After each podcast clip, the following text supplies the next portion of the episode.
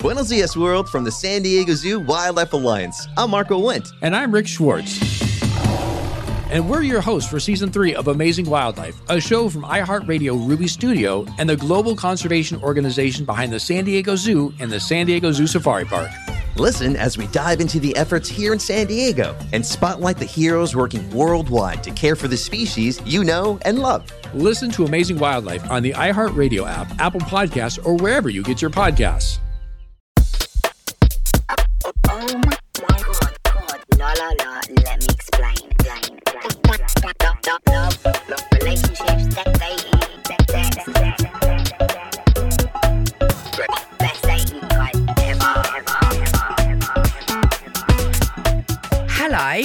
Monday. Welcome to another episode of It's Not You, It's Them, but it might be you. So, today's episode, I think this is going to be relatable to everyone. If this is not relatable to you, please message me and tell me your fucking secret. Tell me, maybe you're just devoid of all emotion. I don't know. But anyway, I feel that this is a topic that we've all been there at least once. And the topic today is embarrassing clownery, embarrassing attention seeking behavior that we have employed to get the attention of someone that we're crushing on, someone that we're into, someone who we want to notice us, or someone who we want to like us more, or someone we're in a situationship with, having casual sex and we want more love. I feel like we've all been there. As I say, if you haven't, I mean, God bless you. You are a special human. But for the rest of us clowns, I want to talk about why we do it and the feelings behind it to try to prevent us from ever doing it again. And the reason that I chose today's topic is because I got reminded the other day by Snapchat. Once a year, they do this to me. You know, you get these memories. I don't even use Snapchat anymore, only for filters for my Instagram. But every day, they tell me this is what you were doing this time in 2013. And once a year, they decide to remind me with those memories that pop up on my phone that I was once the absolute queen of clowns. Once a year, Snapchat Memory shows me a video that I posted on Snapchat with a squirrel filter singing Hopelessly Devoted to You from Grease.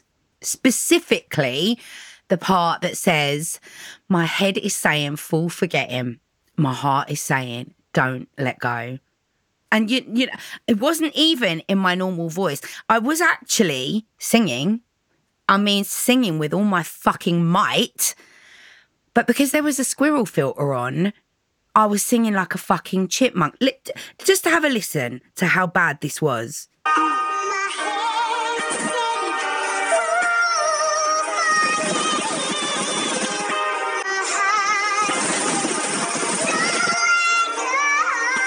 Did you hear that noise in the middle of it? That that was nuts falling down because obviously I was a fucking squirrel. And whilst singing, I was also collecting nuts. I mean, I, I, I can't, I don't know what is wrong with me. I don't know what was wrong with me. I can't, I, genuinely can't fathom why I could have possibly thought that that was a good idea. Because if he'd have done that, I'd have called the fucking police. I'd have got the ick so badly. Why couldn't I apply that to myself? My head was saying, fool, forget him. And my heart was saying, don't let go. Actually, it wasn't even my heart, to be honest. It was my limerence. But I didn't know what that was back then. So why didn't I just say that to him directly instead of trying to create a character on Snapchat to convey the information for me? Why didn't I understand that if I have to reach out for his attention in this extremely obscure way, that it's a bad sign? My fear of rejection was so strong. I couldn't bear to reach out to say how I felt because I couldn't cope with him not replying or messaging and discovering that I'm blocked. So, communicating indirectly and hoping for an interaction resulting from that felt like the safest way to do it. I couldn't reach out, but I wanted him to. And I would have done anything to make him do that, no matter how cringe. Anyway, because I feel like it helps people to see how you can progress from a clown to someone who runs from red flags faster than you can say, my ex is crazy, I decided to post the Snapchat video on my Instagram. Once again, sacrificing my ability to ever be fancied by a man again to help you lot.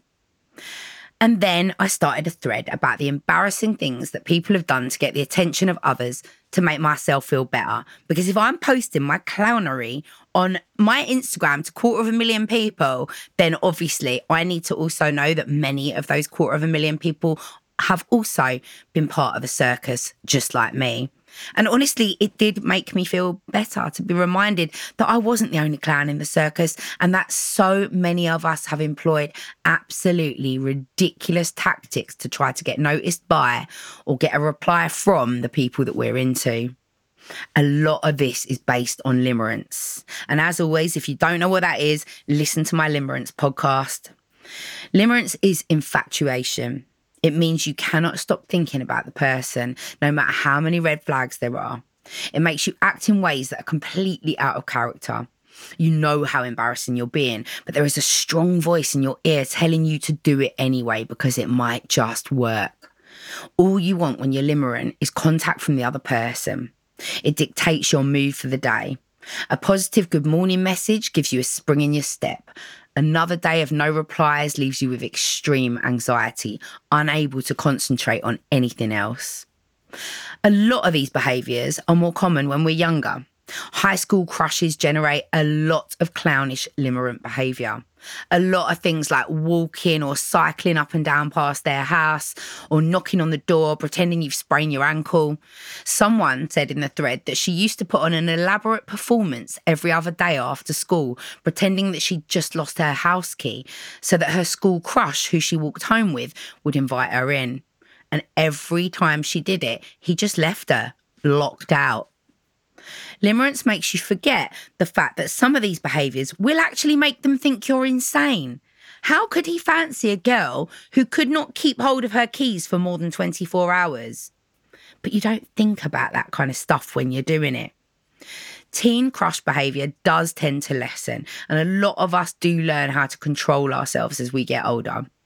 But anyone of any age can become a limerent clown, as my thread highlighted. So let's have a look at some of the things that my followers sent in for examples of limerent behaviours and let's analyse them a little bit. Accidental clownery. So, this is a theme that I really relate to. This person says, I accidentally text him saying, Thanks for a great night, when I hadn't been with him that night. I'd been home all evening. Another one says, I accidentally sent her a blank audio on WhatsApp so that she'd message to ask what it was. There were so many examples of accidental calls and texts. But I completely get the thinking behind it. I have literally sat there like, he hasn't messaged me for 48 hours. Let me send a text like, hey babe, lunch today was really great. Can't wait to see you for your birthday next week knowing full well that I'm sending it to him. I know what I'm doing. But I'm thinking, well, if he's not messaging me, maybe he's going to message back to this. And there's actually nothing worse than if you do send an accidental call or text and them not replying, then you've just made yourself look like an absolute banana for no apparent reason deciding to accidentally text or call someone rather than actually texting them or calling them is a real sign of fear fear of rejection, fear of finding out that it's over. Because there's no reason not to actually just text or call and say what you're thinking. Say what you want to say. I want to hear from you. I want to see you. Say it. But the reason we don't say it is because we're scared that that will be the end. We're scared that they'll say that they don't share the same feelings. And the worst thing is that their behavior has already shown us that they don't share our feelings. We already know. If we thought they shared our feelings, we'd just be ringing them and not employing these silly games. Deep down, we know. The problem with limerence is that even though you know deep down, there is something inside you telling you that there might be a way to get this back. Limerence makes you turn negatives into positives. It gives you this really crazy sense of hope and it makes you read meaning into things. So, if this person has been breadcrumbing you, which means giving you little bits of attention just to keep you there, you know, the occasional sporadic message, but not regular, frequent replies, you will take their little crumbs of communication as meaning that they can't get enough of you, but they're just shy or going through some shit. And that will be enough to convince you to keep trying one more time. Do not do accidental texts. They're obvious, they will know what you're doing, and it's just embarrassing. If you cannot ring or text them just naturally, that is your sign to block, delete, move on. Making them jealous clownery. The first one says, I changed my best friend's number to a man's name and got her to call me when I was with him. Another one said, I got left on blue ticks, so I got majorly glammed up and posted a load of stories saying, date night, when I wasn't going anywhere. This is that absolutely classic thing of like, let's make them like me by making them think they have some competition. Oh, I've definitely fucking done this one before. Really tried to make a man think that I have some other man on my case, an absolutely imaginary man but definitely thought the idea of another man being on my case would spark a man who's treating me like shit into action. I don't know what the hell could have ever made us think that that was a good idea. And of course, in some cases, jealousy might push someone who already has feelings to want to fight harder for their relationship or their person. But generally, more commonly, making the person you're interested in think that you're involved with others will just put them off. It will make them think that they're in the friend zone. They'll probably assume you're not into them. For most men, it will be a turn off, a sign of disinterest from you. The only men that it might work on are guys who are competitive and ego driven, and you really do not want them anyway most of the time, they will also likely see through your games and that will make you look silly. It comes across as childish, and it is because it's another example of simply not communicating maturely. Not saying how you really feel, going round the houses to get their attention, rather than just boldly being clear about your feelings. If you ever feel that the only way that you'll spark someone into action is by showing them that there are other men in your life, then you'd be better off actually going and getting some other men in your life.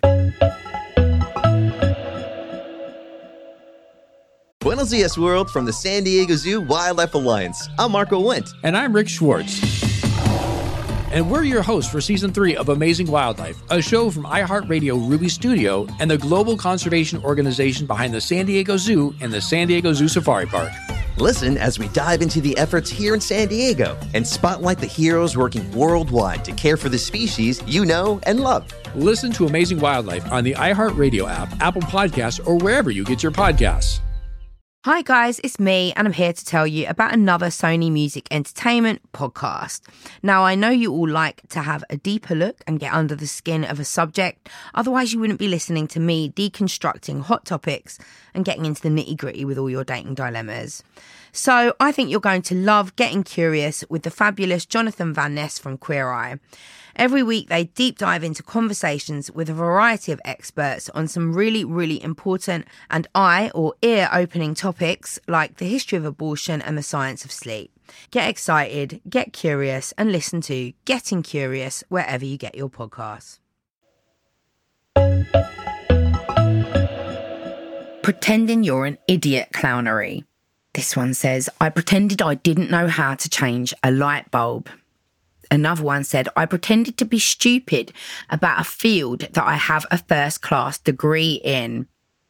Another said, gave myself a flat tire so that he would come and help me. He didn't. Oh.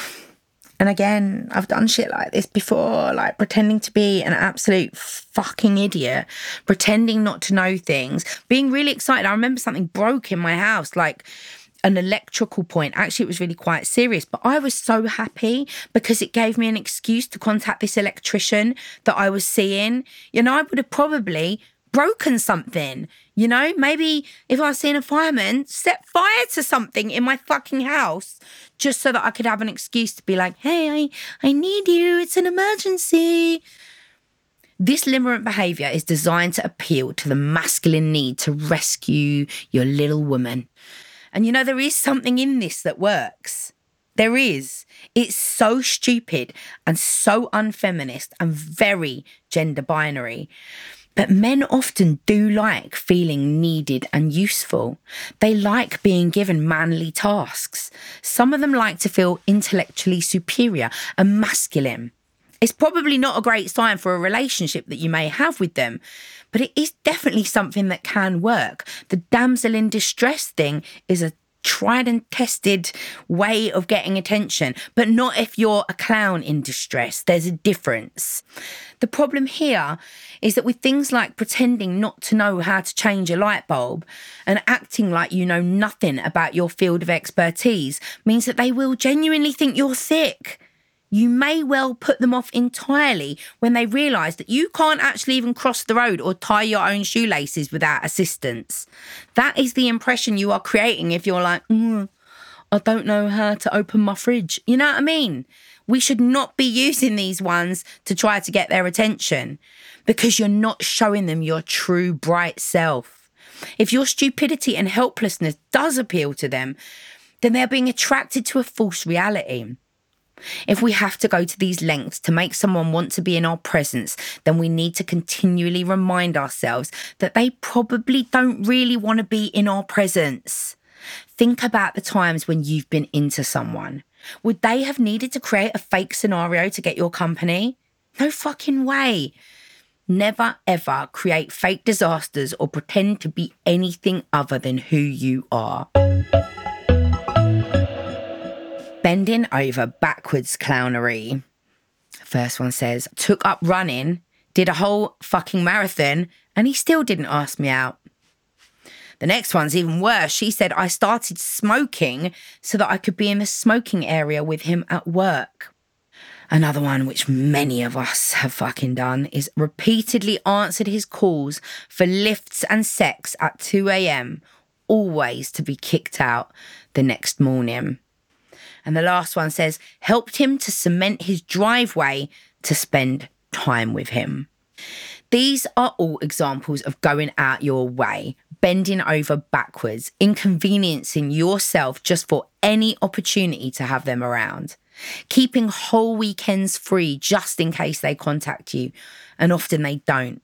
Shaving and getting prepped with waxes and blow dryers and whatever, just in case they contact you last minute on a Friday night. There's something so painful about compromising yourself so much for someone who absolutely would not do the same for you. And it's soul destroying because you can't even say, I shifted everything around for you so that I could see you. You can't say it because they didn't ask you to. You took it upon your limerent self to bend over backwards, start smoking, running marathons, doing fucking all sorts when they would never give you the same energy we have to remember very clearly that when someone is interested, you will likely know about it. Look how you behave when you want someone. Look at our behave. Look at our behavior, how we behave when we want someone. They're the same. If you are currently in a situation where the only way of generating their interest is through games and clownery, then you need to recognize where you stand and step back. You need to nip limerent behavior in the bud, unless they are coming with the same limerence. And if you're both as limerent as each other, you will know. You will feel it if they are. And that's the best circumstance. Then you can just run off into the sunset together. But if they are being very limerent and coming with this type of shit, it will probably put you off. Think about the times when someone has been limerent for you. You can definitely feel it. You know when an excuse has been used to contact you. Always remember that they know too. Your games will likely be obvious to them. When you get the urge to engage in some buffoonery, stop and tell yourself that this is limerence. Send the message to your mate or write it in notes. Do anything other than embarrassing yourself in the name of the pursuit of love. And I feel like I would need to end this with this entry that was sent in by a follower on the thread about embarrassing behaviour. And I am not sure whether there was a typo, but this one said, I sent him a postcard saying, sorry for your loss, and addressed it from my anus. And his mum found it. I don't know what's happened here and how it went so terribly wrong, but don't, don't ever do this. I, uh, do you know what was confusing me about this one? Was what could the typo have been? Does she mean that genuinely someone in his family died? She's wrote a card saying, Dear Gary, i have heard about your auntie dying. I'm so sorry for your loss. Love from my bumhole, or love from my anus, my asshole. Did, was she doing that as a kind of like, please remember my asshole? You've been in it and you loved it at the time. I don't know. Is that the or Oh my god! I so I am I thick? I've just had a penny drop moment. You probably all realised this from the fucking start. I genuinely thought that someone in his family had died, and she was just being a prat about it. No, she's actually sent him a postcard from her bumhole saying sorry for your loss because he's lost her bum. And his mum found it. Oh dear. Oh well, she's not going to want to be your mother in law, is she? Whatever has happened here, don't do that. Don't, don't send condolence cards from your anus. And that is it. So if you relate to this, you are my people. You are absolutely my gang, and I love you. And even though we have embarrassed ourselves in the past, it's absolutely okay because we've got each other now and it's a community, a community of clowns and I, or ex clowns because I wouldn't do this shit anymore. Although I say that, who knows? Let's see. I'll never say never, but it's very, very unlikely that I do this shit again. Anyway, let's talk about it on my page. Send me a DM if you relate. Let's have a discussion. And I will see you again on Wednesday for more agony aunt stuff. I hope you've enjoyed it. La la la, let me explain. This has been a Sony Music Entertainment production. Buenos dias, world, from the San Diego Zoo Wildlife Alliance. I'm Marco Wendt. And I'm Rick Schwartz.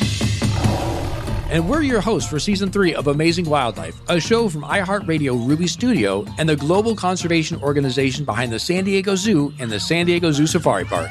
Listen as we dive into the efforts here in San Diego and spotlight the heroes working worldwide to care for the species you know and love. Listen to Amazing Wildlife on the iHeartRadio app, Apple Podcasts, or wherever you get your podcasts.